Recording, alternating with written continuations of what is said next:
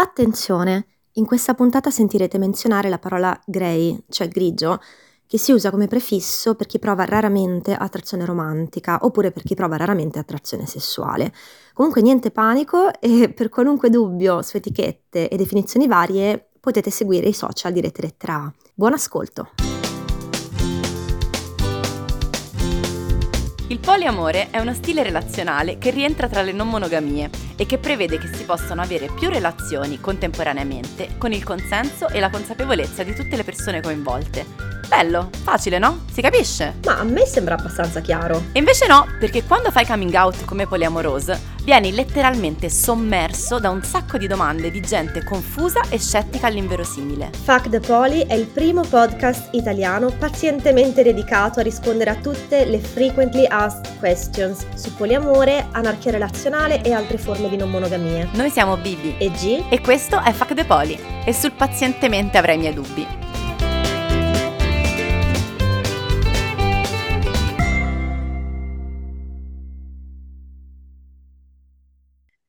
Tutte e tutti, tutto bentornato su Fuck the Poly, il primo podcast eh, italiano che parla di cose legate al poliamore co- dicendo la parola poliamore. Questo si può dire? Ciao Bibi. Ciao G. Ok, allora cominciamo velocissime perché questa puntata sarà gigante, nel senso di lunghissima.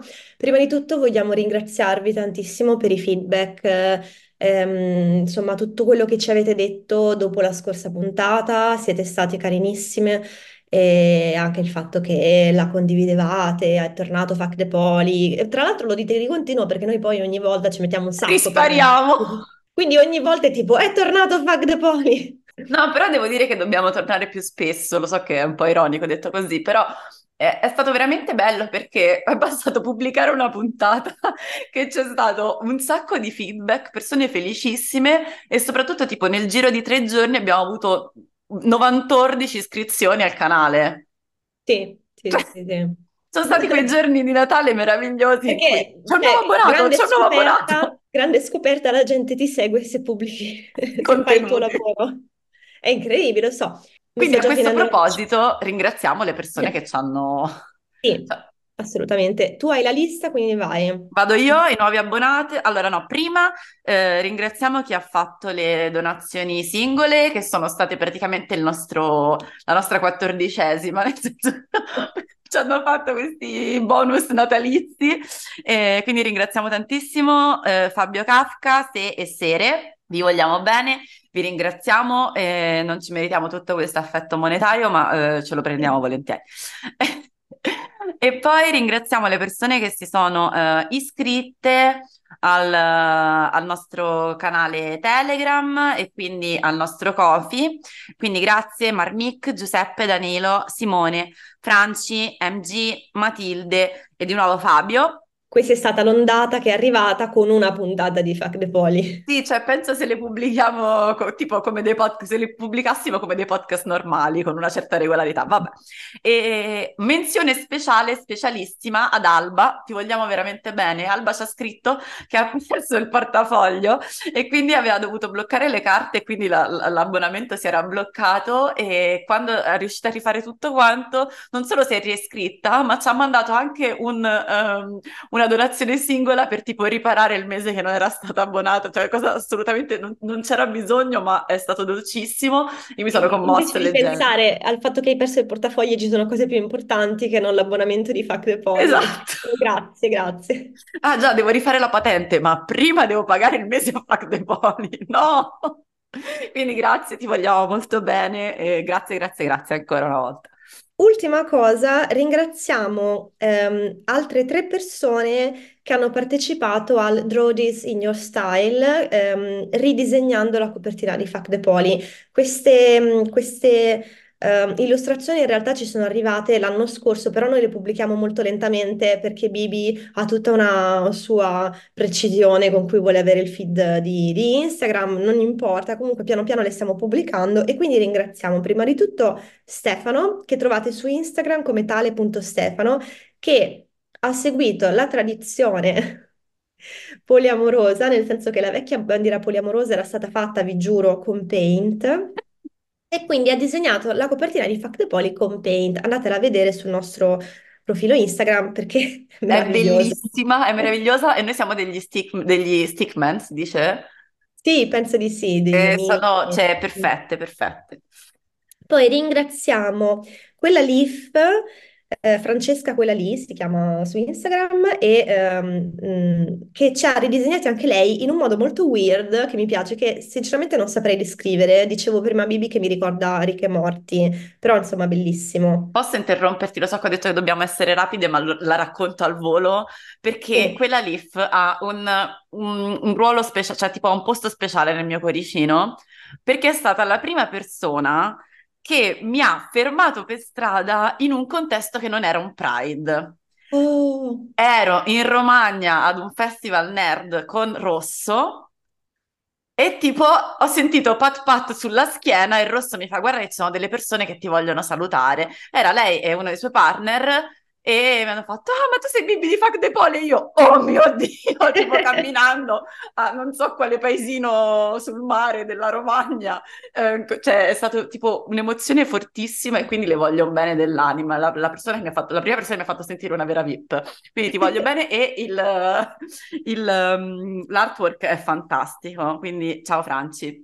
Sì, ne approfitto anch'io per ringraziare le persone che ogni tanto, adesso non pensate che io sia chissà quanto famosa, ogni tanto capita che mi riconoscono a Torino e mi fermano e, e- e io mi sento molto in imbarazzo, però anche molto lusingata, quindi non, non che penso di ogni poter volta che dire i vostri succede mi manda nomi. un messaggio. Cosa?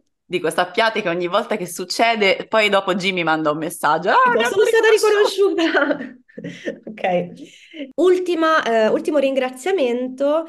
Eh, ringraziamo Chiari Cass che si chiama Smoking Hot Queer We, non sono sicura di come l'ho pronunciato, che ha fatto una carinissima versione della copertina. Intanto l'ha proprio ri- ridisegnata e l'ha fatta con i colori, come si dice, in negativo. Eh, quindi Basandosi però sulla nostra, sul nostro cosplay, Esatto, sì, perché quello era quando noi avevamo interpretato la copertina di Fact Poli, ci eravamo vestite come nella copertina, più o meno. e- più o meno, perché non avevamo molto dietro, quindi insomma, queste sono tutte cose, mm, inside joke di Fact Poli che non hanno molto senso da fuori. E basta, direi che possiamo andare con la puntata, la presentiamo? Sì, allora questa è stata una puntata che noi abbiamo voluto tantissimo, anzi la prima parte di una serie di puntate che, voglia- che- che abbiamo voluto tantissimo perché trattano, eh, forse l'avrete indovinato, dei temi ehm, a cui siamo molto affezionate, che sono eh, l'aromanticismo e la sessualità. In questa puntata nello specifico tratteremo di aromanticismo, ma per, mh, come dire affrontare al meglio eh, queste tematiche e queste identità, queste intersezioni, poi con il poliamore, abbiamo, ci siamo rivolte a chi ne sa meglio di noi, perché è quello che facciamo sempre, perché la paraculaggine non è mai troppa. Esatto. E, e quindi abbiamo chiamato eh, in aiuto Rete Lettera che è un collettivo per la visibilità e la sensibilizzazione su asessualità e romanticismo, e loro gentilmente ci hanno mandato dei, mh, eh, delle vittime sacrificali, tre per questa puntata e poi ce ne saranno tre per la puntata sulla sessualità. Quindi la, la puntata è in realtà un'intervista di noi a loro. E quindi niente, direi che vi possiamo lasciare alla puntata tutto sarà spiegato e se qualcosa non è, non è chiara andate a scrivere a Rete Lettera A. Le tre persone che eh, sono venute a parlare oggi eh, si chiamano Tuban, Jae e A, scritto A-A-A-H in maiuscolo. Quindi ogni Ah! volta che, ogni volta che sentite qualcuno dire A ha detto, ehm, dovete pensare a- al caps lock. E niente, vi ringraziamo per l'ascolto e vi lasciamo all'intervista e mh, ci sentiamo prestissimo. Ciao! Ciao, abbiamo le nostre ospiti. Ciao, benvenuta e prego presentatevi con nomi e pronomi. Ah, sì, salve a tutti, sono Tuban dei Dem e sono un attivista romantic asessuale. Ciao a tutti, io sono Giae, uso pronomi femminili e neutri e anch'io sono, io sono un attivista invece allo-aro. Poi Eh, spiegheremo. esatto. Ciao a tutti, eh, io sono A, fa- ehm, sono un attivista Aro Ace e spero sarà una puntata divertente. Allora, come sempre, intanto grazie mille per aver accettato questo invito che vi abbiamo fatto e come sempre quando siamo in tant, magari tipo le prime volte fate quel, quel giochino scemo di ridire il vostro nome, così almeno le persone magari all'inizio cominciano a associare le voci ai nomi. E, e, poi dopo un pochettino vedrete che ce ne dimenticheremo e quindi non lo faremo più. Va bene lo stesso. Ok, quindi cominciamo Esatto. eh, spiegando le, le malvagissime etichette che avete usato per, pre- per presentarvi. Quindi, eh, che cosa vuol dire eh, essere Aro? Che cosa vuol dire essere Aro Ace? Che cosa vuol dire essere Allo? E soprattutto in che modo si può essere allo aro? Insomma, oggi parliamo di aromanticismo, forse dovremmo cominciare da quella come definizione. Sì, quindi che cos'è l'aromanticismo? Sì, dunque, l'aromanticismo è, è quell'orientamento romantico, perché- ovvero quindi l'orientamento che eh, in qualche modo indica verso chi proviamo a- attrazione romantica, di quelle persone cioè, che appunto non provano attrazione romantica o la provano solo in eh, determinate circostanze o molto raramente. In- cioè, il fatto che non sia una definizione mh, così delineata è perché in realtà c'è uno spettro romantico che, eh, su cui le persone si possono collocare, appunto, che vanno da persone che non provano mai attrazione romantica a persone appunto che la provano solo in determinate circostanze. E, e se una persona adesso si stesse... Sì, vai Bibi. Posso- No, una Vai, cazzata vai. devo dire. Di sta cazzata. Allora, la cazzata è questa. Nella, questa è nella prossima puntata. Se e solo se, perché non, eh, non, stiamo, non vogliamo avallare il day drinking, eh, se e solo se siete persone che bevono e se e solo se te- eh, ascoltate questa puntata dopo le 5, vi consigliamo di fare il ehm, drinking game con la parola spettro. Ogni volta che sentite la parola spettro in questa e nella prossima puntata potete bere Lo spettro dell'aromanticismo. lo spettro dell'aromanticismo. E, ok, ma quindi che cos'è l'attrazione romantica? Eh, l'attrazione romantica? Non ne ho idea. Dice boh, È stata, Chiediamo alle persone romantiche di parlare di romanticismo. è stata una delle prime domande sicuramente che mi sono fatte quando uh, ho cap- cioè non capivo bene se ero aromantic o meno. Eh, credo che una persona grey aromantic possa rispondere sicuramente meglio. Io essendo aromantic, non so, me l'hanno descritta come se fosse una sorta di esigenza emotiva, però è diverso, quindi no- però non riuscendo a capire bene cosa sia questo diverso e non riuscirei a rispondere a questa domanda, direi. È interessante, quindi cioè, nel momento in cui vedi che le persone parlano di attrazione romantica e tu non capisci cos'è, dici ah, Sì, sì, eh, quando hanno cominciato a, cercare di descrivermela, eh, effettivamente non capivo, cioè non capisco cosa c'è questa cosa diversa che mi stanno descrivendo, effettivamente non saprei, almeno nel mio vissuto la vivo così. Allora faccio, faccio subito una domanda di quelle esperienziali che mi piacciono tanto. Eh, magari risponde a co- com'è crescere da persone aromantiche o nello spettro aromantico, spettro, in un mondo che ti racconta l'amore in un determinato modo. Allora, intanto spettro, spettro, spettro. Allora, diciamo che prima faccio un- una specie di premessa, poi racconto come l'ho vissuta io più, pre- più personalmente, ma mh, diciamo che escono fuori una specie di paio di correnti per le persone romantiche su come hanno vissuto la loro vita. E, mh, una è sentirsi in maniera inadeguata perché c'è quest- la società ci continua a porre questa cosa dell'amore romantico, il lieto fine, il principe e la principessa, molto amata normata e anche eterocis normata, ma questo è un dettaglio eh, sul fatto che riusciremo a trovare, cioè la felicità verrà trovata solo quando troveremo una sola persona, ovviamente, che sarà l'amore della nostra vita e passeremo per sempre il bla bla bla, amore e tutto. E quindi molte persone aromantiche si sentono in qualche modo un po' sbagliate, magari crescendo, perché si ritrovano tutti questi input esterni sul fatto che quello è l'unico modo per essere felici, ma capiscono magari che in qualche modo eh, non è esattamente come vorrebbero effettivamente avere la, la felicità. Cioè, io crescendo ho sempre avuto questo, ah sì, magari un giorno effettivamente troverò eh, una persona a conquistare, saremo sempre felici, felici e menate varie, però in qualche modo sapevo che era un po' una finzione per me E invece c'è un altro filone, che è quello a cui appartengo un po' di più io, che è molto eh, non tanto sentirsi inadeguati, ma credere che le altre persone stiano facendo finta.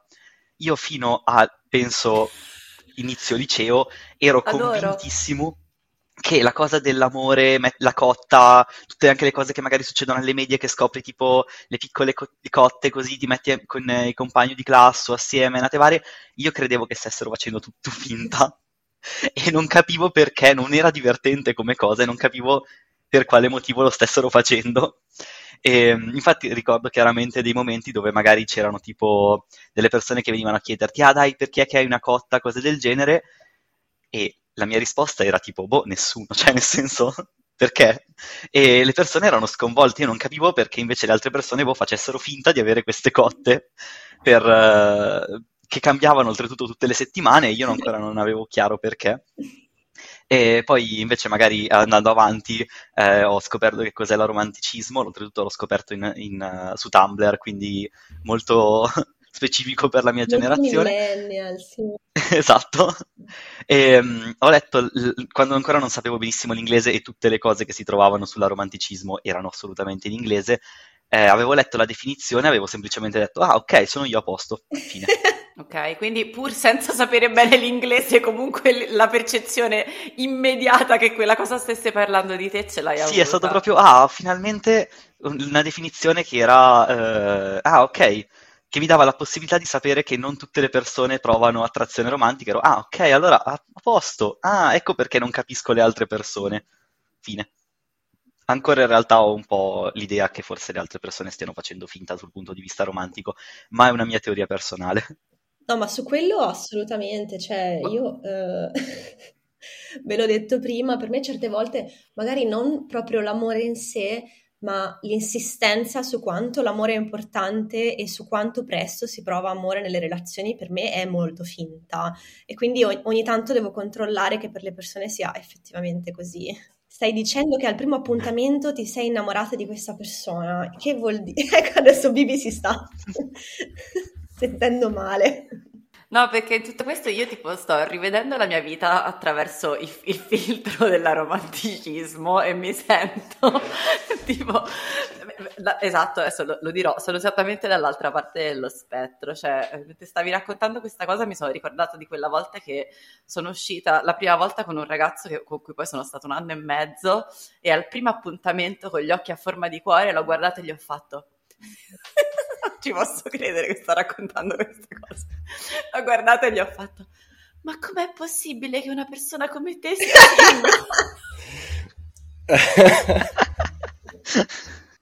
Ve lo giuro, cioè tipo sconsigliato da qualsiasi cosa. Eh, poi siamo stati insieme un anno e mezzo. Il problema è che lui era evidentemente alloromantico quanto me perché mi guardava con lo stesso sguardo e tipo il giorno dopo io ti amo anch'io tantissimo. Quindi sì, giuro che non faccio finta, lo giuro. Ok, allora a questo punto vi chiederei di raccontare, visto che A ha già raccontato qualcosa, però se volete fare un giro ehm, a raccontare un po' come avete realizzato, come avete capito di essere nello spettro aromantico e anche, visto che siamo a Fuck the Poly, non abbiamo ancora detto la parola poliamore né non monogamie, ehm, voi siete qua perché teoricamente, adesso io non ho, non ho controllato con ognuno di, di, di voi, ma eh, teoricamente siete persone non monogame, quindi anche se volete raccontare come siete arrivate a questa, questa cosa. Qua già è, quindi ho fatto la cosa di dire il nome prima di parlare. Brava! e, per me quello che ho detto adesso A è eh, molto, in realtà mi riflette molto la mia esperienza, nel senso che anche per me tutto il discorso di le persone fanno finta di provare l'amore o comunque di innamorarsi è un discorso che mi è sempre tornato molto. E io l'ho sempre concettualizzato come pensavo le persone si mettono assieme, le persone in qualche modo vivono le loro relazioni. E poi a un certo punto si accumula una serie di cose, di affetto, di legami, di conoscenza e uno dice ok, chiamiamolo amore romantico, tipo un cappello che tu metti su, una, su un, questo insieme di cose, non come una cosa distinta a sé. E, e oltretutto... Scusami, c'è, c'è, tipo una checklist. C'è tipo quindi. una checklist, esatto. A un certo okay. punto c'è, in cui sblocchi il termine amore romantico, però non è una cosa che esiste e a sé stante, no? E quindi è anche un po' arbitrario perché tu dici, cioè, hai bisogno di dare, cioè l'achievement, no? hai bisogno di dare il nome a questo achievement, no? Non lo... Hai raggiunto l'obiettivo amore romantico. esatto, esatto. E il tutto per me il discorso si è sempre molto legato anche al discorso delle non monogamie, perché io durante gli anni dell'adolescenza e i primi vent'anni, in realtà per esempio non ho avuto delle relazioni particolarmente lunghe, cioè diciamo che frequentavo persone, il massimo che ho avuto sono state relazioni di qualche mese, perché non capivo benissimo come approcciarmi a, alla questione, perché mi mettevo con una persona e poi nel senso una parte di me era tipo ok ma vorrei vedere altre persone, poi non avevo nessuna idea di cosa fosse, volesse dire eh, frequentare le persone in maniera non monogama, quindi per me era semplicemente il fatto che io fossi una persona che non era in grado di avere un commitment, no, mi sentivo una persona che tipo vuole fare cose a giro, vuole frequentare persone ma non si vuole impegnare, no, questa idea qui. E quindi c'era questo, questa intersezione, questo intreccio tra il voler frequentare due persone, non capire benissimo la parte d'amore romantico e quindi cioè, navigare in maniera confusa le relazioni. A un certo punto, però, perché comunque io, in, anche come persona romantica, in realtà sono una persona che, um, cioè, che questo vale, penso, per molte persone romantiche. Comunque a me piace stare in relazione con le persone, mi piace relazionarmi, eh, svilupp- cioè, sviluppare rapporti profondi e nell'approcciare le relazioni in questo modo qua diff- cioè, soprattutto in un mondo abbastanza um, normato, diciamo così, cioè è difficile sviluppare un tipo, questo tipo di rapporto. E quindi a un certo punto ci ho provato a fare, a fare la cosa dico, ok, provo a mettere la testa a posto, tra virgolette, e ho provato a frequentare delle persone, tra virgolette, in maniera seria. E, e, e mi ricordo questa volta molto iconica anche se non capivo cosa volesse dire appunto l'aromanticismo, in cui ho frequentato questa persona per, per, qualche mese e però a un certo punto, dopo un po' di mesi che ci frequentavamo, che era una persona comunque che mh, mm, mi ci trovavo bene, cioè nel senso cioè, c'erano molti punti di contatto, molti, cioè, c'era affetto, comunicazione così, io mi rendevo conto che non sentivo nulla in particolare, cioè, o meglio, non sentivo quello che pensavo di dover sentire, e a un certo punto questa cosa qui mi aveva messo in crisi, ok?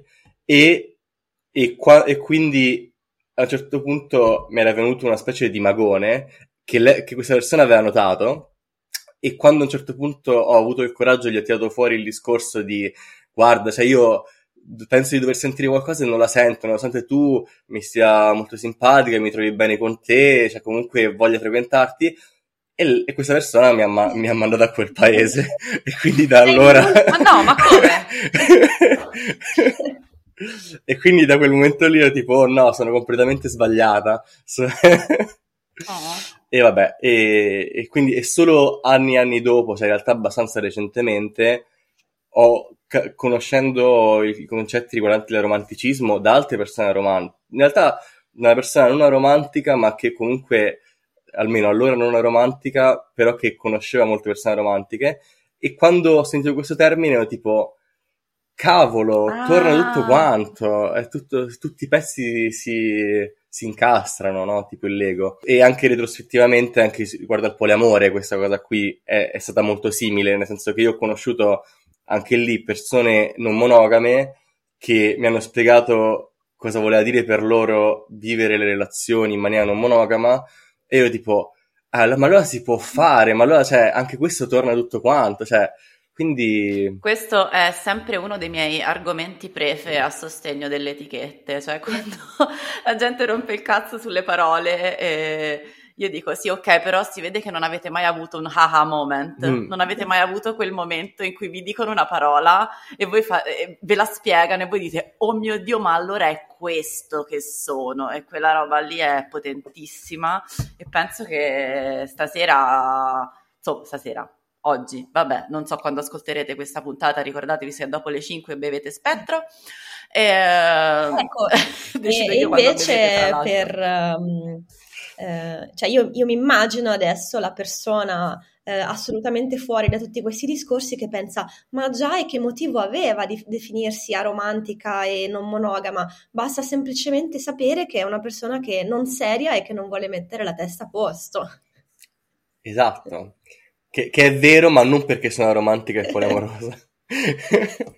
e vabbè, quindi questa era la mia esperienza. Poi Vai Tuban, come hai capito di essere aro? Più o meno un po' ce l'hai raccontato e come hai capito di essere poli, se sei poli o non monogama o che cosa è successo diciamo nel, nel percorso? Ah sì, eh, diciamo che per me è tutto legato ad Aven, che è un sito, è un forum, non so esattamente se esista ancora, eh, legato a eh, dare informazioni sullo spettro sessuale. E su quel forum c'era qualsiasi cosa. È stato un po' come prendere la pillola rossa di Matrix e mi sono proprio uh, inoltrato, diciamo, in moltissimi argomenti.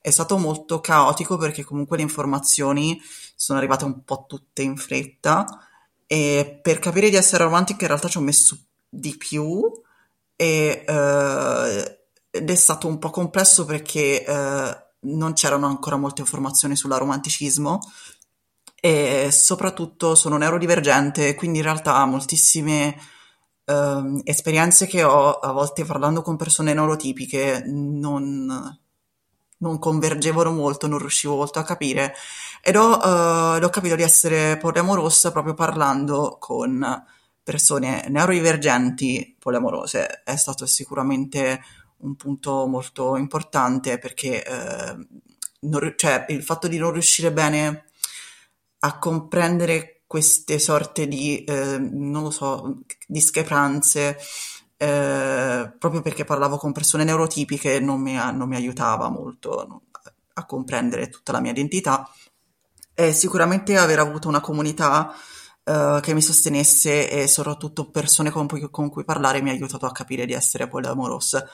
Uh, in realtà oh, mi sembra di, di, ricordare che ho capito prima di essere poliamoros e poi romantic, tra l'altro, quindi è stato un po' un percorso uh, strano, cioè forse sì, un po', un po', strano, cioè l'ho vissuto in maniera un po' strana, insomma. Eh, poi uscendo fuori sono riuscito un po' a levarmi questa sensazione di overwhelming, diciamo. Allora, ti posso chiedere di, di spiegare che cosa vuol dire neurodivergente e neurotipi? Allora, pro- provo a definirlo. Diciamo che neurodiversità eh, eh, descrive eh, l'idea, l'esperienza di come moltissime persone interagiscono eh, con il mondo attorno a loro e che non rientrano nel concetto di neurotipico.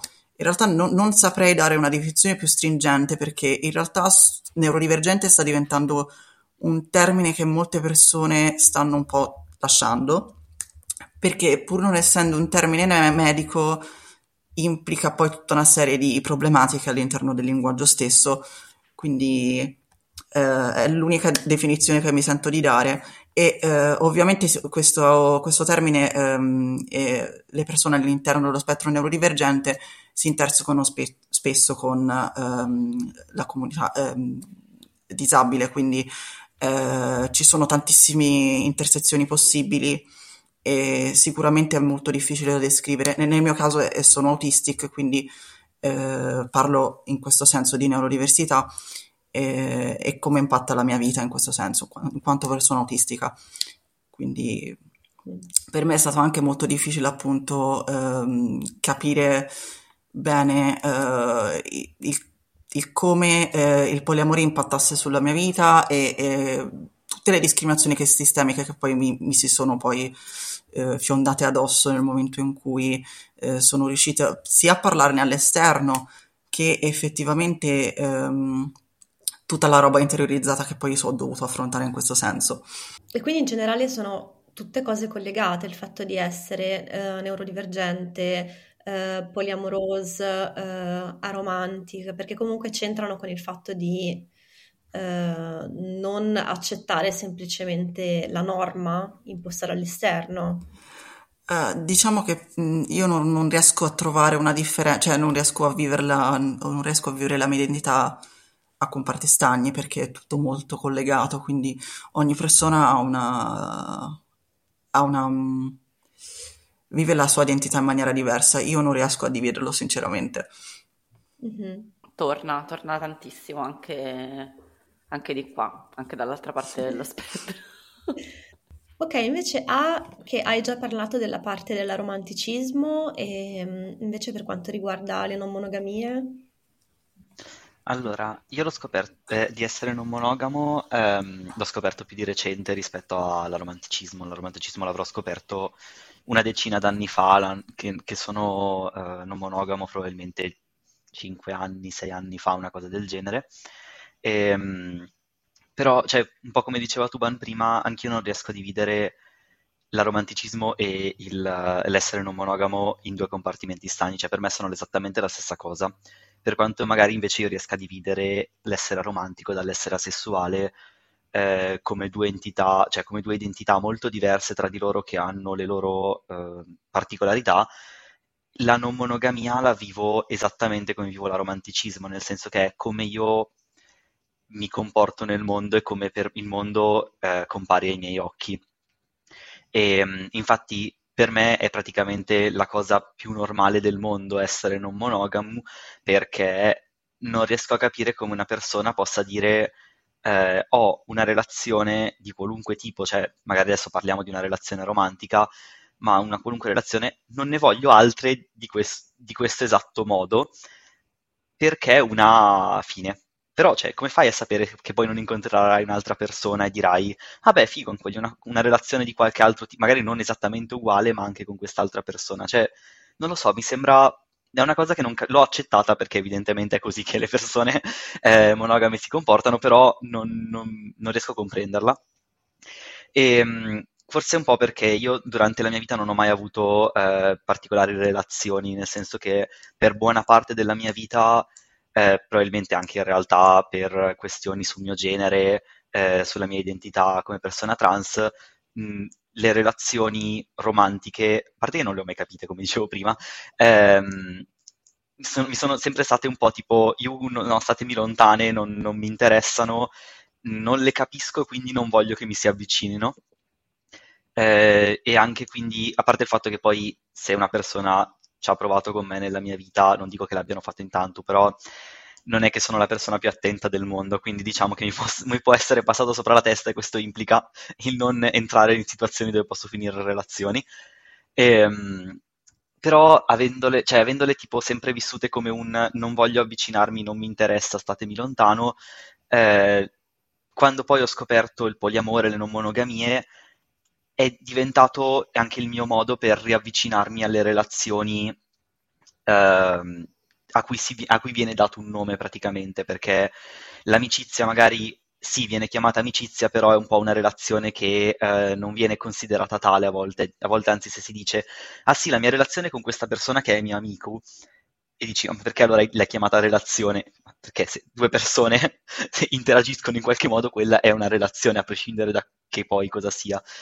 E, d- diciamo che il poliamore quindi mi ha aiutato molto a riavvicinarmi a questo, a, a scoprire che effettivamente delle relazioni mi importano, ma ehm, e anche dare un nome al fatto che a me non importa avere una relazione romantica, eh, come la società la intende, perché comunque eh, molte volte si pensa che magari le persone aromantiche, alle persone aromantiche non piacciono i gesti romantici, canonicamente chiamati tali, che ne so, tenersi per mano, guardarsi negli occhi, camminare al chiaro di luna, eh, i fiori, cose del genere, perché sono viste come qualcosa che si fa solo all'interno magari della coppia o comunque della relazione romantica.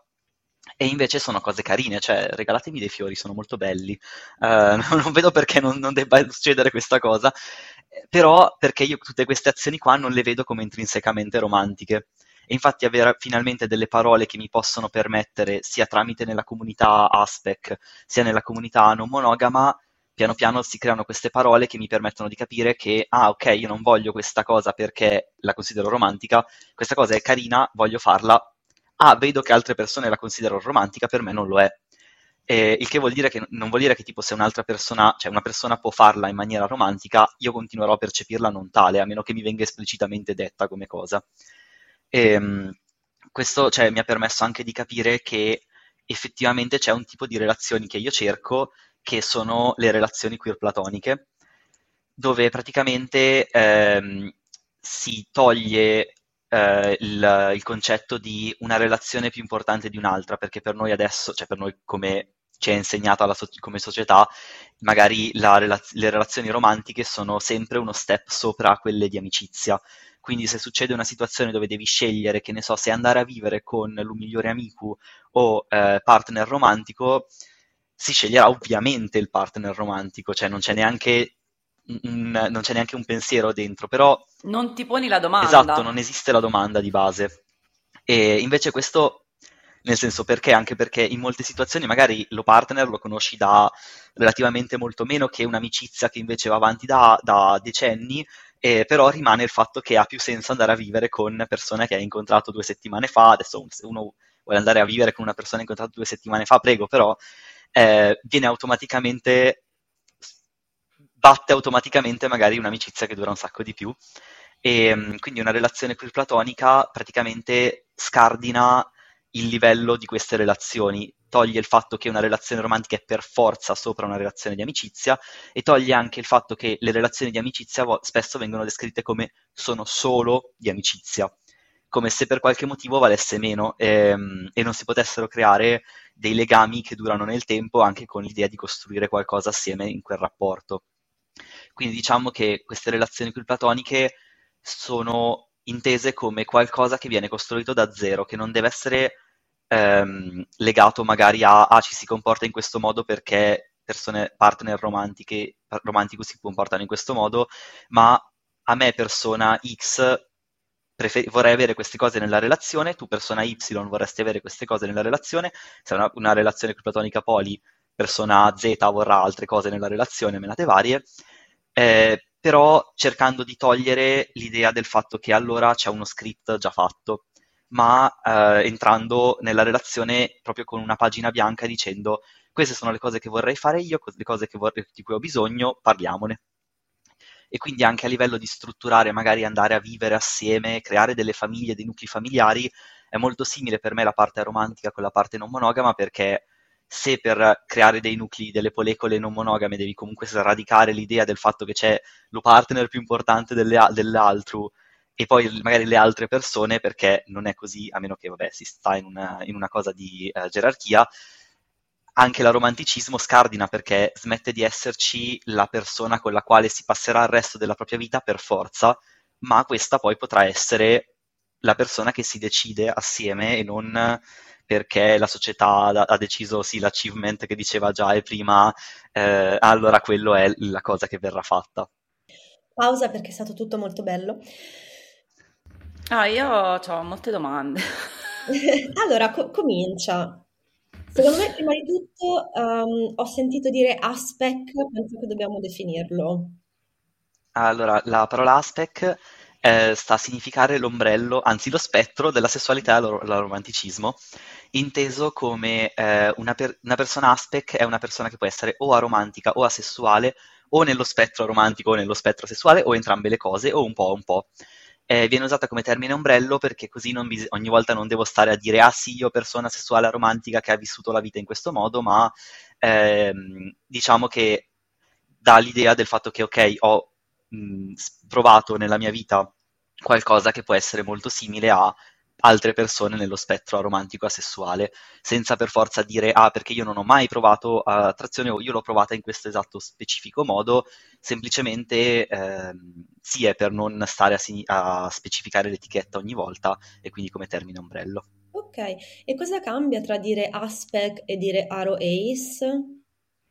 Allora, una persona aro ace è una persona che è sia romantica che asessuale, o in uno di questi spettri, ma preferisce usare direttamente il termine aro ace eh, come termine ombrello, mentre una persona aspec può essere una delle due cose, ad esempio eh, se una persona è solo asessuale ma biromantica, può comunque definirsi aspec perché è dentro lo spettro eh, delle lettere A praticamente, eh, perché nonostante la sessualità e la romanticismo non siano due cose eh, collegate tra di loro, nel senso che una persona può essere o solo aro o solo ehm, ace asessuale o entrambe le cose. Ehm, non mi ricordo cosa stavo dicendo, scusate, ho perso il punto del... Eh, che non sono, non sono, necessariamente collegate le due cose. Ah sì, ecco, non sono necessariamente collegate, eh, quindi una persona aspec può essere dentro lo spettro sia di asessualità sia di romanticismo e viene chiamato tale perché comunque nonostante asessualità e romanticismo non siano collegate tra di loro, eh, hanno del, eh, delle esperienze molto simili tra di loro, sia a livello di come ci si relaziona con le altre persone, sia come ci si relaziona all'interno della comunità queer, sia anche come ehm, part- eh, cose negative che vengono dette per, verso queste persone, nel senso se parliamo, parliamo, di afobia, che è eh, la discriminazione verso le persone aromantiche e o asessuali, viene molto simile eh, nei confronti di persone asessuali e persone aromantiche. Quindi il termine ombrello è molto comodo anche per spiegare magari questi, questi episodi che non sono specificamente, cioè magari non mi inter- interessa descrivere come specificamente eh, aroman- uh, arofobici, quindi contro le persone eh, aromantiche, ma in più in generale perché magari una persona eh, asessuale può capire, nonostante non, poss- non potrà mai capire magari una, mh, l'esperienza di una persona romantica, potrà capire molte cose simili perché eh, ci sono diciamo dei collegamenti, delle cose che possono rientrare in entrambi. Aggiungo a quello che ha detto A, nel senso che, cioè, appunto, questa cosa qua del, del, del collegamento anche storico, comunque di cose in comune, così io la vedo per esempio, nonostante sia una persona appunto eh, allo appunto, quindi sono una persona aromantica, ma, uh, ma allosessuale, nello specifico bisessuale, ehm, l'ennesima persona bisessuale poliamorosa. E... Pausa, uh, pausa per spiegare cosa vuol dire allosessuale. Eh, vuol dire una persona che non è asessuale, quindi che prova attrazione sessuale verso uno o più generi, nel senso... Eh, non, non, perché le persone sullo spettro, cioè nel senso sessuale, non possano provare attrazione sessuale in, in, determinate condizioni, circostanze, perché appunto è uno spettro, spettro, spettro, eh, però eh, appunto diciamo che chi non si riconosce nello spettro sessuale è allo, allo sessuale, appunto. Okay. Ehm, e si può essere anche alloromantici. Si può essere anche alloromantici e si può essere alloromantici e allosessuali, oppure si può essere alloromantici e asessuali, appunto. E non, sono cose anche lì scollegate. E appunto io non ho un'esperienza Aro Ace, però ho un'esperienza a livello di genere, che sembra una cosa ancora scollegata, cioè lo è, di essere una persona che si identifica come agender e quindi c'è il fatto tante che A. ci siano tante A, ci siano delle cose in comune tra, tra, tra, la, come dire, la consapevolezza e i percorsi asessuali e, e romantici, io li vedo anche nel, tipo, nella, mia, nella mia consapevolezza di essere gender, perché di fondo è complesso capire l'assenza di qualcosa. Cioè, nel senso, secondo me, quando uno prova a capire la propria identità, quando uno esplora un'identità che si basa su un'assenza di, cioè non per forza un'assenza come mancanza, ma su un'assenza rispetto a quello che le altre persone mh, provano in maniera più generale. che ci sia anche. Esatto. Quindi io mi, cioè nel senso, ho dei punti di contatto nella mia esplorazione romantica di cercare di esplorare i miei sentimenti e trovare quello che era forse una versione distorta rispetto a quelle delle altre persone del sentimento romantico dicendo vabbè le altre persone lo provano così magari lo provo anch'io però è fatto così è strano c'era un'introspezione che però non, non trovava nulla. E uguale per il genere nel senso che quando mi sono interrogata sul mio genere tipo ero tipo ok qual, cioè, come pensa il mio genere? E guardando in maniera introspettiva non trovavo in realtà nulla nel senso e, e anche lì c'è nel senso non lo so mh, mm, ho, eh, mi, mi, all'inizio devo dire che tipo appunto um, per, per, molti anni ho pensato vabbè è semplicemente che essendo una persona AMAB per un grande parte della mia adolescenza e primi vent'anni pensavo di essere un uomo cis. Pensavo vabbè ma essere un uomo cis è talmente rappresentato che è ovvio che non senta un genere dentro perché è talmente rappresentato fuori che non ho bisogno di sentirlo dentro. Solo che poi dopo questa cosa qui non, a quanto pare non è così e le persone sentono un'aderenza con il loro genere. Sì. E... Ti capisco benissimo perché per me è stato così, nel senso che io anche mi, in questo momento mi definisco a gender perché a un certo punto mi sono resa conto che le altre persone sentivano di avere un genere. E per me, e que- questo tra l'altro torna anche con il discorso che aveva fatto A, col fatto di, ma quindi voi non, cioè, nel senso il genere non è solo una cosa esterna che leghiamo alla socializzazione o a come ci presentiamo, cioè voi davvero sentite di essere uomini, sentite di essere donne, sentite di essere qualcosa. E nel momento in cui ho capito che effettivamente la risposta era sì per le altre persone, per confronto nel mio caso era no, e quindi però ogni tanto ancora vado in giro a chiedere, ma quindi tu... quindi, sì. Cosa quindi... vuol dire per te essere donna? Insomma. Quindi scusate, scusate la parentesi a gender che non c'entra nulla, però appunto eh, è per dire che appunto cioè, ci sono dei punti di intersezione nella, nel, nell'esplorare identità che sono basate su quella che comunemente viene vista come una mancanza, un'assenza, cioè una A. No? Una A. Eh, una. una. Bisognerebbe bere anche ogni volta che qualcuno dice ah. Eh, è troppo. Too much. No, io volevo fare un po' di domande di quelle del cazzo, eh, abbiate pazienza, però va fatto perché poi se no voliamo, voliamo altissime e invece io vorrei abbassare il livello. A, abbassare. Allora, eh... Va, vai, vai, nell'angolo fatto, ho già fatto, nell'angolo. Nella... basta, basta. No, allora, volevo sapere, prima abbiamo parlato di relazione queer platonica. La domanda, come avevo detto, è stupida, ma eh, sempre, secondo me, tutte le domande stupide sono importanti in una certa misura. Ci abbiamo fatto un podcast sopra, quindi grazie a domande stupide. Che, qual è la differenza tra una relazione platonica e una relazione queer platonica? Eh. Allora, ehm, una relazione platonica, cioè da textbook eh, come potrebbe essere su un dizionario, non credo che quel platonico sia su un dizionario italiano, però vabbè. Mettiamocelo. La parte platonica è una relazione, cioè la differenza secondo me è che queer platonica si decide che lo è, nel senso con la parola queer diventa intrinsecamente qualcosa da costruire assieme, invece una relazione platonica è una relazione amicale che può essere di diversi, diverse tipologie, diversi modi, diversi livelli di intensità tra diverse persone, mentre queer platonica è più una decisione collettiva tra le persone nella relazione di decidere di renderla una relazione come tale, quindi magari costruirci qualcosa, decidere che poi comunque magari continuerà nel futuro, eh, come, cioè, è, è, molto difficile, però magari è proprio forse basata sulla decisione di costruire, nel senso come si costruisce eh, una relazione monogama amato-normata,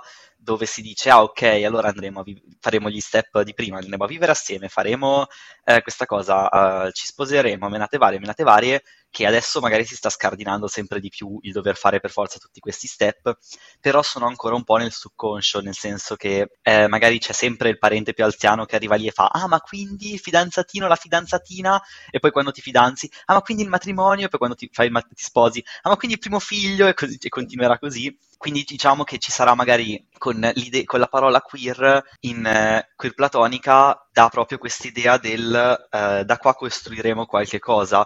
No, ma penso fosse sì. molto chiaro quando hai, quando hai detto all'inizio, no, sa di esserlo. Cioè il, il discrimine è un po' la consapevolezza, l'autoconsapevolezza che la, che la relazione ha. Sì, è la decisione esatto collettiva del, di ragionarci sopra. Grazie, finalmente ho ricevuto una risposta perché io sono tipo, pur avendo delle relazioni qui platoniche ancora non mi era chiaro che cosa fossero e invece adesso finalmente ce l'ho. Quindi thanks.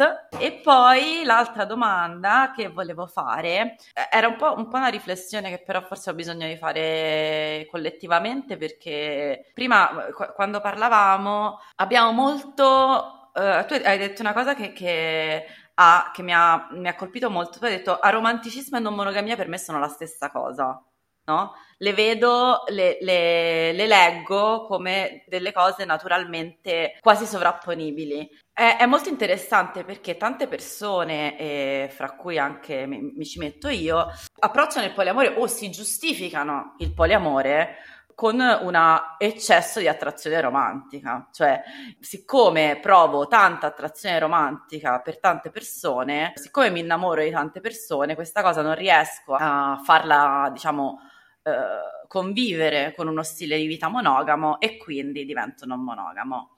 Quindi c'è, eh, in realtà potrebbe sembrare controintuitivo dire il fatto che io sono romantico per me porta in automatico porta come ovvia conseguenza il fatto di essere non monogamo. Forse per, per, per dare un pochettino più chiarezza su questo punto, potremmo parlare un pochettino dell'amatonormatività in generale, del, dello split attraction model, del fatto che in realtà si amano in tanti modi, cioè che, che, che il punto di partenza per, per, perso- per, molte persone che magari vengono da esperienze eterocisnormate, amatonormate, allosessuali, alloromantiche, è che ci deve essere una buona ragione per essere non monogami e quindi questa buona ragione viene in qualche modo identificata nell'amore con la maiuscola io non posso, um, no, non posso fermare questa cosa perché e quindi, eccetera, eccetera.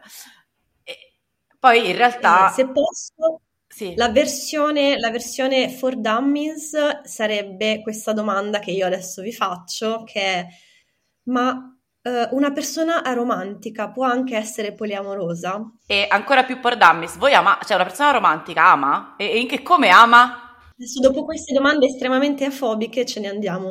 Penso che la, mh, il punto più importante è scardinare l'idea che attrazione romantica implichi amore, perché molte persone pensano che sia la stessa cosa, non è la stessa cosa, quindi ovvio che una persona romantica uh, sperimenta amore eh, con altri tipi di attrazioni e ci sono anche l'attrazione, vabbè, c'è l'attrazione platonica, ma c'è anche l'attrazione altereus, viene definita sia una cosa tra romanticismo e platonico, che è qualcosa di completamente esterno a seconda della persona cosa, come la, la sperimenta. Quindi, essendoci tutta un'altra serie di uh, attrazioni che possono poi effettivamente svilupparsi in amore, effettivamente uh, poi si arriva a quel punto al poliamore e a seconda appunto della persona. Comunque penso che appunto il punto è uh, cominciare a dividere quello che è l'attrazione romantica che non implica necessariamente amore, non sempre quantomeno, quindi sicuramente aiuta a comprendere meglio come una persona romantica poi arrivi ad avere più relazioni in una situazione di poliamore. Non so se volete aggiungere già e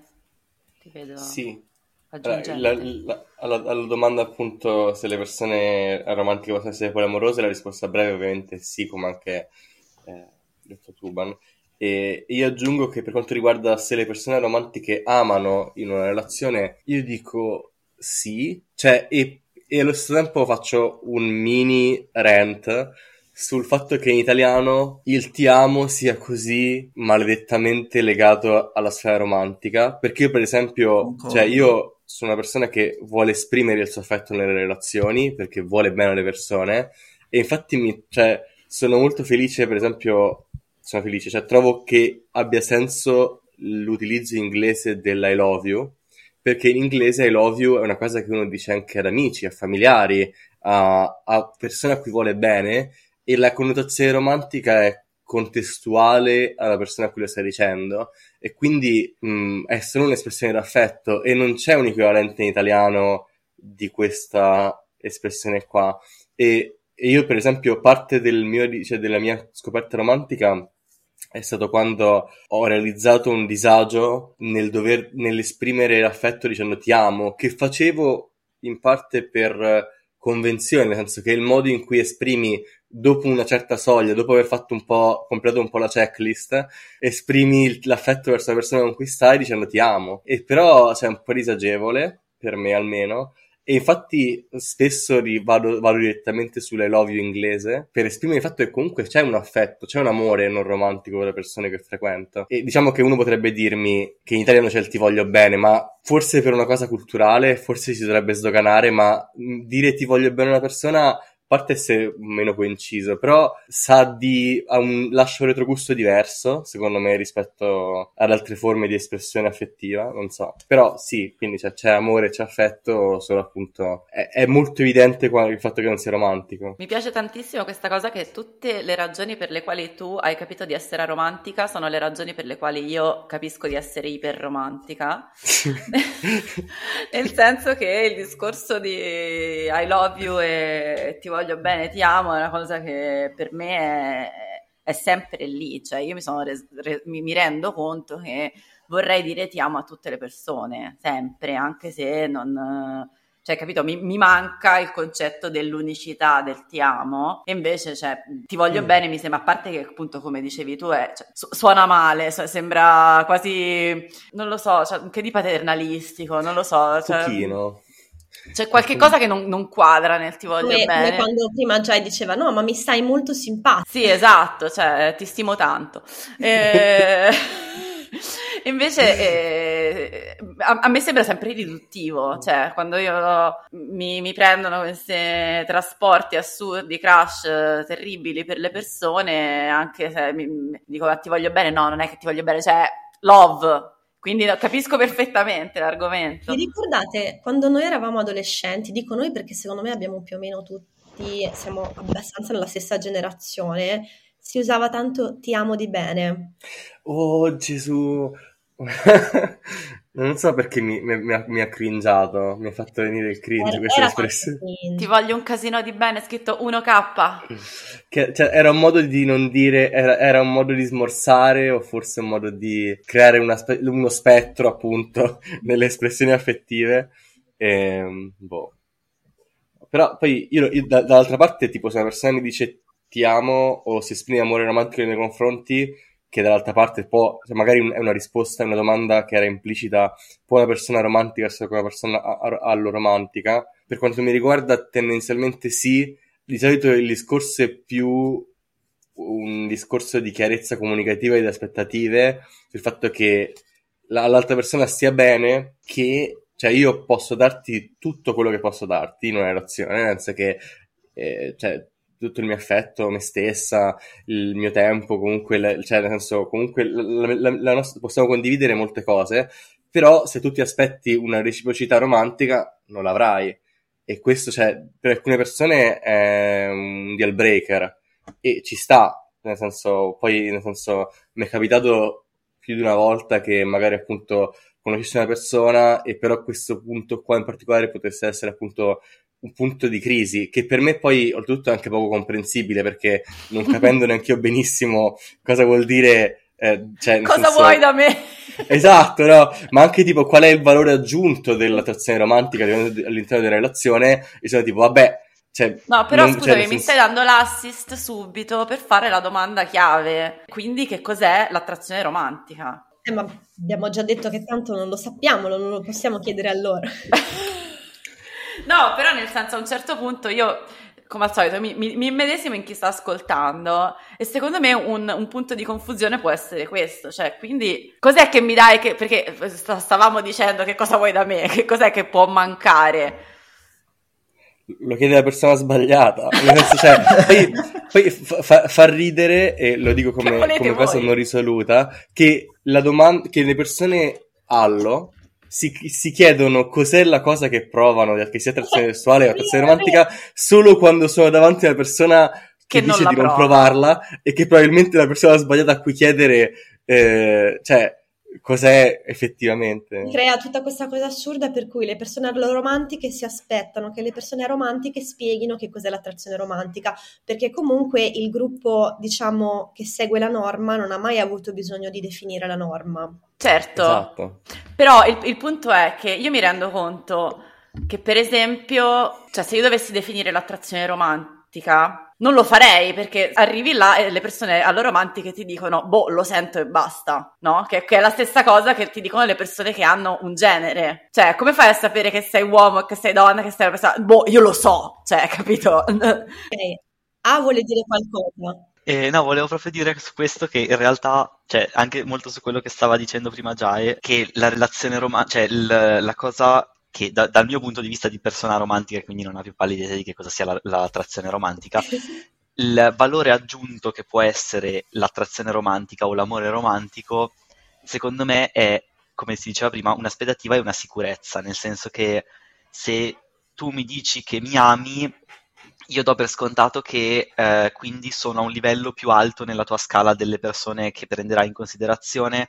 Se succede qualcosa io sono nella cerchia più ristretta, quasi in maniera implicita, come se fosse ovvio che se ami una persona, automaticamente quella persona deve avere accesso, tra virgolette, a una serie di cose quando non è così ovvio, cioè nel senso non è, anche se io amassi una persona in maniera romantica, non è che allora automaticamente quella persona sarebbe in determinati punti della mia vita. Invece adesso, ecco, cioè adesso, tendenzialmente per, la, per l'amatonormatività tende a esserlo e quindi penso che dia una sicurezza e basta, cioè e basta, no, però è molto importante, però penso che sia molto legata a questo. Se invece sul che cos'è una, un'attrazione romantica, fa molto chiederlo in realtà a varie persone, ad esempio, persona che sta ascoltando questo podcast, uh, scrivi su un foglietto che cos'è per te la, tra, l'attrazione romantica e, e, commentalo sotto a un post di Fuck the Poli, perché ogni persona darà una definizione completamente diversa dall'altra non c'è una, una, definizione che sarà simile a qualcos'altro e la maggior parte delle definizioni saranno cose che viene voglia di fare se quella persona è attratta romanticamente da un'altra, che però non sono cose che devono per forza essere legate a questo. Dicevo prima dei fiori, tenere per mano così. Eh, sì, una per- cioè, magari una persona potrebbe descrivere l'attrazione romantica come ah, vorrei passare tutto il tempo con quest'altra persona, mi piace, quando penso a lei, uh, sento le farfalle nello stomaco,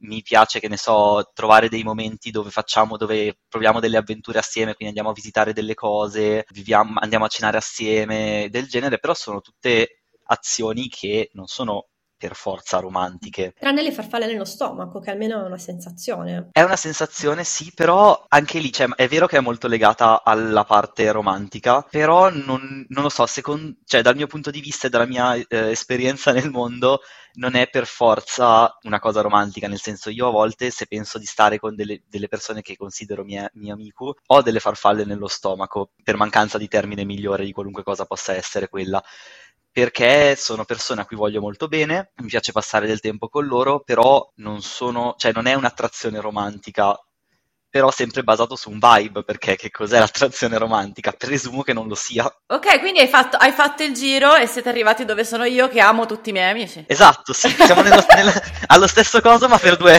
Esatto. O, magari, o magari è solo acidità comunque, a volte essere anche No, però in realtà io questa cosa delle farfalle nello stomaco in senso platonico, anche questa la capisco molto bene perché mi capita quando una persona che a me piace tanto in senso platonico mi dice tipo, um, ah tu sei una persona importante nella mia vita, nelle mie amicizie, che bello se ci vediamo, facciamo qualcosa insieme. E io tipo, oh mio Dio, ma quindi mi consideri tua amica? Che bello, che bello, che bello.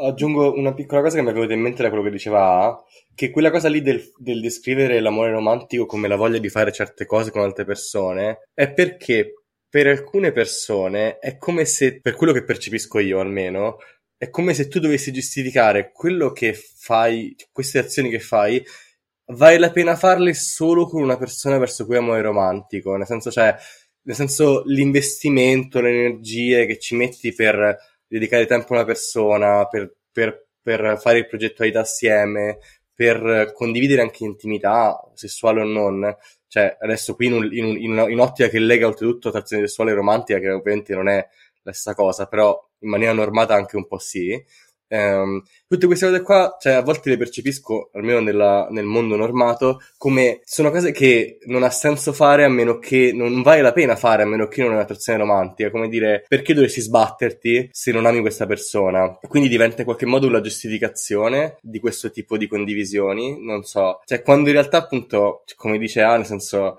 ma come penso che in realtà molte persone anche, anche non per forza romantiche, cioè, riconoscono che questo tipo di condivisioni sono, cioè, sono belle farle anche prescindere dal fatto che uno condivida un'attrazione romantica con un'altra persona. Cioè... Ok, allora adesso mi sono un po' incasinata perché avete detto un sacco di cose super interessanti, però uh, c'era una questione che era venuta fuori prima mentre parlava già e che era quando c'è un rapporto tra una persona uh, aromantica o nello spettro, spettro aromantico e una persona ehm, allo-romantica.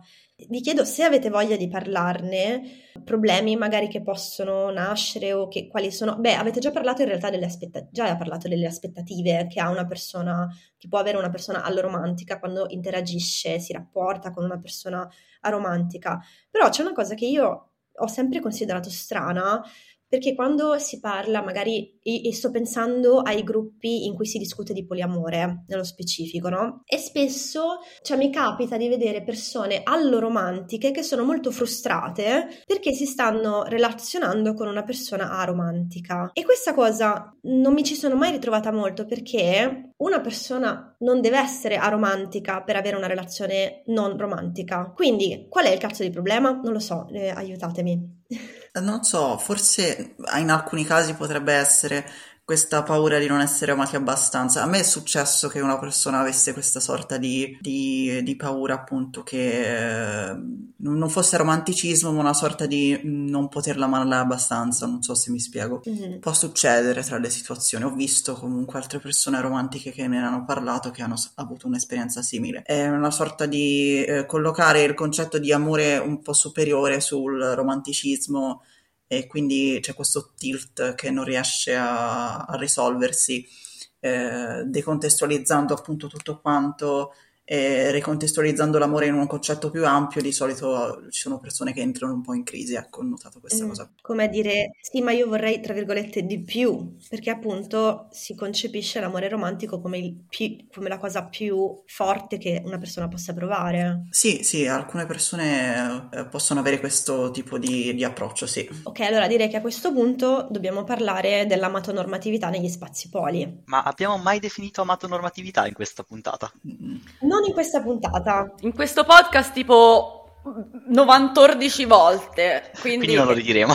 io non lo, dire, non lo, ridirei, nel senso questa è una prova di fedeltà degli ascoltamuc. No, dai, Se ascoltate diciamo, Fact the Poli sapete che cos'è l'amatonormatività. Diciamolo, magari ma potrebbe essere la prima puntata di qualcuno che ascolta in ordine inverso Fact the Poli. E... Ehm, Ed è bene che cominci dall'inizio come tutte le persone normali. ah. No, scherzo, noi siamo contro la normalità, siamo queer, ascoltate al contrario, eh, pure proprio al contrario, come se fosse un disco metal degli anni... Vabbè, no. Ehm, definiamo la normatività, facciamolo fare alle nostre ospiti, visto che abbiamo questo privilegio stasera, oggi. Già, definisciamo la normatività. ok, um, la motonormatività è quella norma, ok? Partiamo così che vede l'amore romantico come la forma di attrazione e di amore in generale più, cioè gerarchicamente superiore alle altre, nel senso che, mh, mm, nel senso, tutte, quelle, tutte le altre possibilità di attrazione che appunto a livello sociale di solito si pensa più all'attrazione platonica e sessuale, no? Però ce ne sono anche altre, appunto, è stata detta prima mh, mm, l'alterus, oppure anche tipo quella, l'attrazione, ci sono anche sensuale, estetica e via dicendo. Tut- tutte queste attrazioni che in realtà non hanno nessun motivo di essere confrontate a livello, come dire, di importanza, perché sono solo diverse, però a livello sociale sono un po' gerarchizzate e appunto si vede l'attrazione romantica come superiore alle altre, no? Quindi rapporto, i rapporti romantici sono più importanti rispetto ai rapporti di amicizia, mettiamo, o ai rapporti di solo, tra virgolette, sesso, no? Infatti, cioè, anche, cioè, perché esiste una gerarchia tra tipo, che ne so, amici, amici che scopano, i famosi scopamici, no? Questo termine così dagli anni 2000, e, e poi i partner romantici, cioè, perché c'è questa scala gerarchica, e, che come tutte le normatività cioè, vorremmo cercare di abbattere. Sì, è un problema che io vedo tanto, cioè che noi vediamo tanto negli spazi poli eh, e di cui si è parlato, eh, anche per esempio Policarenze ci aveva fatto un post sopra, eh, è questa, questo tentativo di difendersi agli occhi del, del mondo esterno dicendo ma que- noi non stiamo soltanto scopando in giro, noi ci amiamo. Sì il, il love is love delle persone non monogame. Cioè. Ah, già, e ci vuoi parlare un po' del love is love, il problema che dello slogan love is love nella comunità queer? Mi piace che sono stata, mi, sono stata, mi è stato assegnato il ruolo del, degli spiegoni, va bene? Eh, Bravissima! e, um, nonostante sia la persona forse meno, meno indicata, comunque eh, is, il problema di love is love, che viene utilizzato per in qualche modo giustificare la validità delle relazioni queer è che appunto si mette un focus su, eh, sulla, su, sulla parte romantica, ovvero le, le relazioni queer sono valide perché sono in qualche modo nobilitate dall'amore, no? Nel senso non stiamo solo scopando, non solo solo persone non etero che scopano, ma sono persone che si amano, quindi cioè, non è una cosa tanto per divertirsi, è una cosa seria. E, e quindi questa cosa qui cioè, è stata utilizzata per molto tempo e ancora si sente, anche se sempre meno, per fortuna, per appunto contrastare l'omofobia e chi vede in qualche modo le relazioni queer come delle perversioni di degeneri, no? E, e, quindi si dice no ma non è solo sesso non sono persone che si divertono e basta sono persone con, serie che si amano che vogliono mettere su famiglia no e questa cosa qui si estende anche nel, nel, appunto nella non monogamia col discorso appunto del non, non, non è solo per scopare ma sono relazioni serie di amore come se le relazioni di sesso di amicizia di sesso e amicizia che non prevedono per forza l'amore romantico non siano valide, siano inferiori o comunque cioè, non, non, non, la loro esistenza non basta giustificare quello che è un comportamento assolutamente valido. Infatti su questo volevo aggiungere una piccola cosa, proprio sul fatto che a volte anche negli spazi aromantici ci sia l'impulso di giustificarsi del le persone aromantiche non amano dal punto di vista romantico, però aspettate perché amano dal punto di vista platonico, menate varie, menate varie, perché ah, no, però anche noi in realtà amiamo, e tipo, ma chi se ne frega? Ho un sacco cioè, di amici! Ma sei, sì, esatto, ma se io voglio odiare le persone sono una persona romantica, lasciatemelo fare,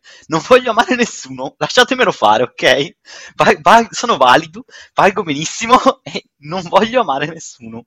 Perché, cioè, ok, tutta la parte carina dell'amore eh, che non è solo romantico e anzi bisognerebbe scardinare proprio il concetto del fatto che quella è l'unica possibilità per cui bla bla bla, quello che abbiamo detto prima.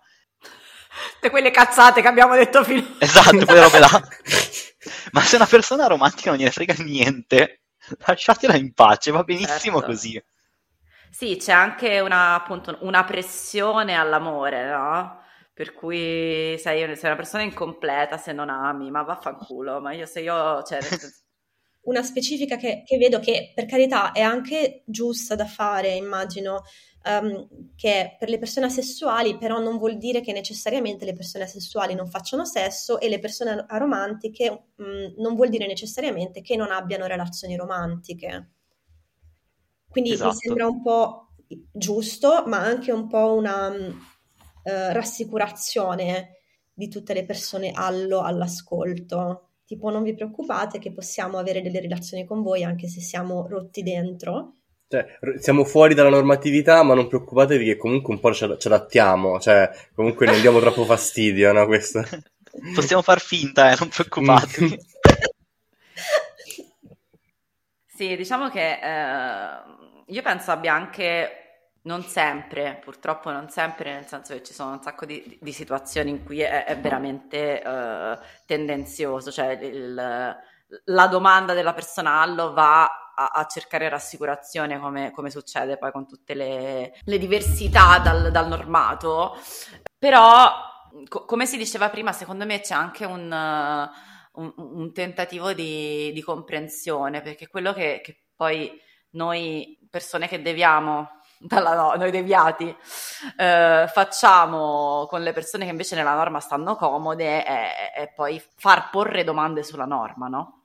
Cioè quello che si diceva, che si diceva prima. Io mi rendo conto di essere una persona romantica perché qualche cosa nella narrazione di quello che dovrei provare, di quello che dovrei sentire, di quello che dovrei vedere non mi torna e, e il mio alzare la manina e dire a me sta cosa non mi torna eh, fa pensare a quella a cui invece è sempre tornato, oh mio Dio, ma allora che cioè, ho qualche cosa per le mani che non ho messo in discussione. E questa cosa spaventa tantissimo. E in, in questo mi, mi viene da dire che è, è- è l'ennesima sovrapposizione un po' fra l'esperienza che magari una persona eh, alloromantica, allosessuale, però non monogama, può avere con persone che sono aromantiche oppure eh, aromantiche e non monogame nel- nell'essere appunto quel, quell'elemento proprio di, di- distruttivo rispetto a, a un'aspettativa che c'è sulle cose. Cioè, te arrivi là e dici: no, guarda, le relazioni si possono fare diversamente. Questo non è, non- non è un requisito, questa è una cosa che si può mettere in discussione. Qui- quindi, cioè, tutto questo era perché io voglio, voglio, ci tengo tantissimo che chi ci ascolta la veda questa intersezione proprio di, di, di insiemi, no? Fra l'aromanticismo e, e, la non monogamia. Cioè, noi siamo qua a portare tutte dei modi di, di amare e di relazionarsi nuovi, nuovi, diversi da quello che ci si aspetta da noi. E, e sta roba è, niente, è la rivoluzione del futuro. No. Infatti, su questo, cioè, dicendolo da persona che è non monogama, aromantica, sessuale, eh, non binaria, trans, quindi ho un po' di... ce l'hai tutte, ce l'hai. sì, cioè le sto collezionando molto bene. Devo cambiare quaderno. Ehm, secondo me la, l'etichetta aro è una di quelle più potenti nel, dall'ottica di distruggere un sistema perché è quella che più scatena quello che si è da sempre dato per scontato, nel senso che anche, diciamo che anche essere trans non è proprio la cosa che viene più tenuta come, yeah, sì, normale assolutamente tutti i giorni, però, almeno dalla mia esperienza, l'etichetta di Aro magari è un attimo meno um, impattante a un livello su- surface, diciamo, perché diciamo che le persone si sono accorte se magari ho transizionato o ho cambiato i pronomi o menate varie. Invece Aro, diciamo che è quello più forse ignorabile, perché tanto sì, al limite c'è il commentino, c'è la, la battuta, però non, non, viene neanche capita tendenzialmente. E invece penso che sia proprio quella che può, per, cioè, che per, può permettere di scatenare completamente quello a cui siamo abituati, perché se, per se, per, cioè, se la logica è um, le relazioni vanno fatte in questo modo, e arriva la parte Aro che dice no, è completamente tutto che può essere cambiato, è un ottimo modo per proprio buttare tutto assieme, decostruire e poi da lì ricostruire qualcosa che poi magari ritorna a essere la relazione che si stava facendo prima perché è quella che si vuole però almeno lo si fa con una coscienza del ci ho pensato e non è tipo, ah vabbè, quella è successa, quindi facciamo, andiamo mm. avanti così. Bellissimo, bellissimo, grazie. E detto questo, ul- ultima domanda, come vi trovate voi in quanto persone aro all'interno degli spazi poliamorosi e non monogami? Panico. Ah, no, diciamo che l'aerofobia è un po' ovunque, diciamo che forse dipende molto anche dal territorio in cui si è, credo che sia cioè a seconda di, di quale punto dell'Italia in cui uno si trova e quanto accesso puoi avere alla, alla comunità, quindi è molto variabile. Eh, personalmente ho trovato molti spazi online e ho anche trovato le mie nicchie eh, in cui poter condividere anche eh, e, e, cercare delle risposte, che secondo me è importante. Io devo dire che anche sulla scia di quello che ha detto A, devo dire che alla fine negli spazi fisici anche online non ho trovato, forse perché non frequento troppi spazi online, tipo mi evito i gruppi Facebook su poliamore, però nel senso... Salutiamo il gruppo Facebook su poliamore. Devo dire che mi, mm, mi, mi, mi, trovo abbastanza bene, però secondo me deriva anche dal fatto che dicevate, del fatto che la, l'aromanticismo in alcune sue forme è ignorabile, perché se noi non ci stiamo relazionando direttamente in realtà non è una cosa che devi tenere troppo in conto, nel senso, cioè, magari mi fai la domanda, magari sei incuriosito, no? E, e anche e, e nelle relazioni singole poi dipende, cioè, nel senso, cioè, ci sono certe persone che non, effettivamente non gli importa, a prescindere dal fatto che siano anche loro aromantiche o meno, e altre persone che magari invece, e questo fa ridere se non facesse piangere, eh, che tipo a un certo punto si iniziano a relazionare e poi se lo dicono in qualche modo c'è quel momento di realizzazione di ah ma sei veramente romantica nel senso di rendersi effettivamente conto della differenza di approccio anche alle relazioni nel senso che magari si iniziano a relazionare con me con una cotta e sviluppano sentimenti non li vedono effettivamente reciprocati sono tipo aspetta ma allora è vero? E quindi c'è buon, cioè, meno, cioè, spero che magari per il futuro quindi in qualche modo abbiano eh, realizzato qualcosa di più, però poi ovviamente eh, cioè, sul momento poi è una cosa da gestire, però diciamo che appunto poi è una cosa che tocca più la dimensione della, della relazione singola che non lo spazio in sé, quindi forse sono stata fortunata io, eh, nel senso... Però... Posso fare un paragone brutto, come le persone certo. monogame che ti conoscono, tu dici sono poli e loro dicono ah certo, certo, ok. Poi arrivati a un certo punto vedono che tu non vuoi esclusività e dicono ah ma quindi sei davvero poli. Assolutamente, anche quello mi è capitato ovviamente, quindi nel senso ce, ce l'abbiamo tutte. Invece A? Ma allora, anch'io non frequento moltissimi spazi online, ma lì ne ho viste di cose aerofobiche, cioè proprio cattivissime. Ma perché principalmente se il- sempre il concetto da leone da tastiera che tipo, ah sì, posso dire tutto quello che mi passa per la testa, invece in spazi nella, cioè, a- faccia a faccia, eh, diciamo che le persone, di- si- anche se magari hanno quelle- quelle- quei pensieri così, si trattengono di più perché si ritrovano la persona aro davanti che dici, ehi, magari evitiamo di dire la cosa che sto pensando e che so che è sbagliata perché non la sto proprio dicendo in quel momento. E quindi, non lo so, ho visto più almeno poi gli ambienti che frequento io, anche Poli, sono comunque ambienti un sacco intersezionali dal punto di vista di varie identità, quindi penso che sia anche la parte che sto vedendo io, che è un pochino più aperta, cioè che anche se non capisce tantissimo una, de- una determinata etichetta, è più aperta all'ascolto perché è molto più abituata a interfacciarsi con un sacco di etichette nuove che magari non necessariamente sa che cosa sono, però parte con il ok, allora ti ascolto e poi formulo Mm. la mia opinione.